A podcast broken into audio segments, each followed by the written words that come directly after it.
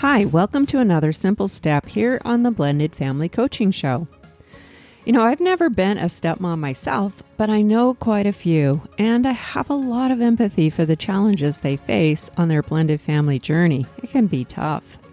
Now, last week we interviewed three courageous and triumphant stepmoms, our friends Brenda, Tiffany, and Stacy.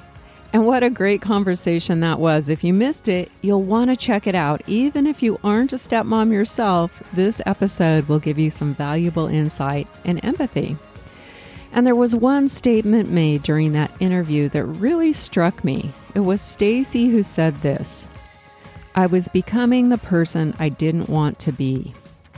Now, the context of this statement was made as Stacy described her loss of identity and her frustrations around wanting to take control in a situation where she really didn't have authority or relational foundation to realistically have much control at all, even in her own home. And we hear about this kind of struggle from stepmoms a lot. In an effort to find their own identity in the family and gain a sense of control, they tend to resort to behaviors and attitudes that eventually backfire. And this is when they start to become someone they really don't want to be. Now, I love Stacy's description of coming into her blended family, which consisted of her husband and four daughters, and she noticed a lot of gaps that she believed really needed her expertise. And so she eagerly set out to fill in these gaps. Now, this equated to teaching and instructing her stepdaughters around what their behaviors and attitudes should be. And she went straight to work on these gaps before she'd established a trusting relationship with these gals.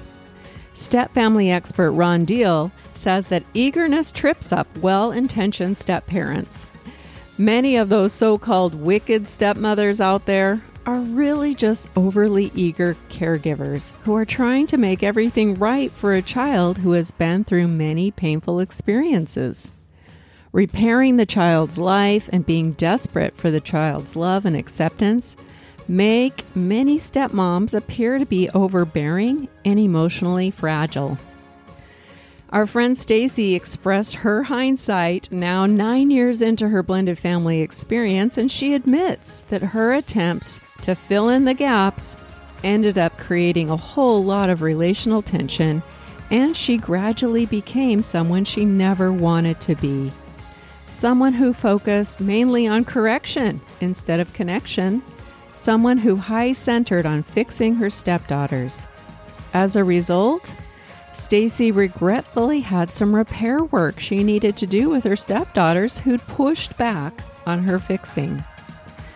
Eventually, Stacy realized that what she had perceived as gaps were simply differences and that a healthy approach was for her to take a step back. Now, the truth is, an incoming step parent often has a lot of great insights. Their heart is in the right place and they really do want positive things for their stepkids, such as good character. But there's an effective way to go about making positive changes in a blended family. And unfortunately, there's the more common way that tends to backfire, as Stacy so eloquently shared with us in episode 152. If you're a step parent this week, I encourage you to take Stacy's story to heart and honestly ask yourself a few pointed questions. First, what are the gaps that you've identified? And then challenge yourself to examine if they happen to simply be reasonable differences in how you and your partner approach parenting. Next, ask yourself are your interactions with your stepkids focused more on correction or connection? Do you eagerly jump into fix it mode? Do you feel that you're becoming someone you never wanted to be in your blended family? Maybe you appear to be overbearing or emotionally fragile. These are important questions for every step parent to consider, and there's a lot at stake here. A step parent with unrealistic expectation who moves too quickly into a disciplinary role before establishing a trusted bond with their stepkids will inadvertently create distance and cause damage to their relationship. If that's you, it's not too late to turn things around, just like Stacy did. Think about practical ways for you to take a step back from correction and create more connection with your stepkids. Remember that a step parent who focuses on building trust and connection with their stepkids first is much more likely to be granted genuine authority down the road. So, step parents this week have the courage to dive in and ask yourself those important questions. And we'll list those questions in the show notes so you can contemplate them this week. Then be sure to tune in next week for a deeper discussion around how you can approach step parenting from a healthy, productive place and avoid becoming someone you really don't want to be. Hey, thanks for joining me today. I hope you have a great day, and we'll see you back here in two weeks for another simple step.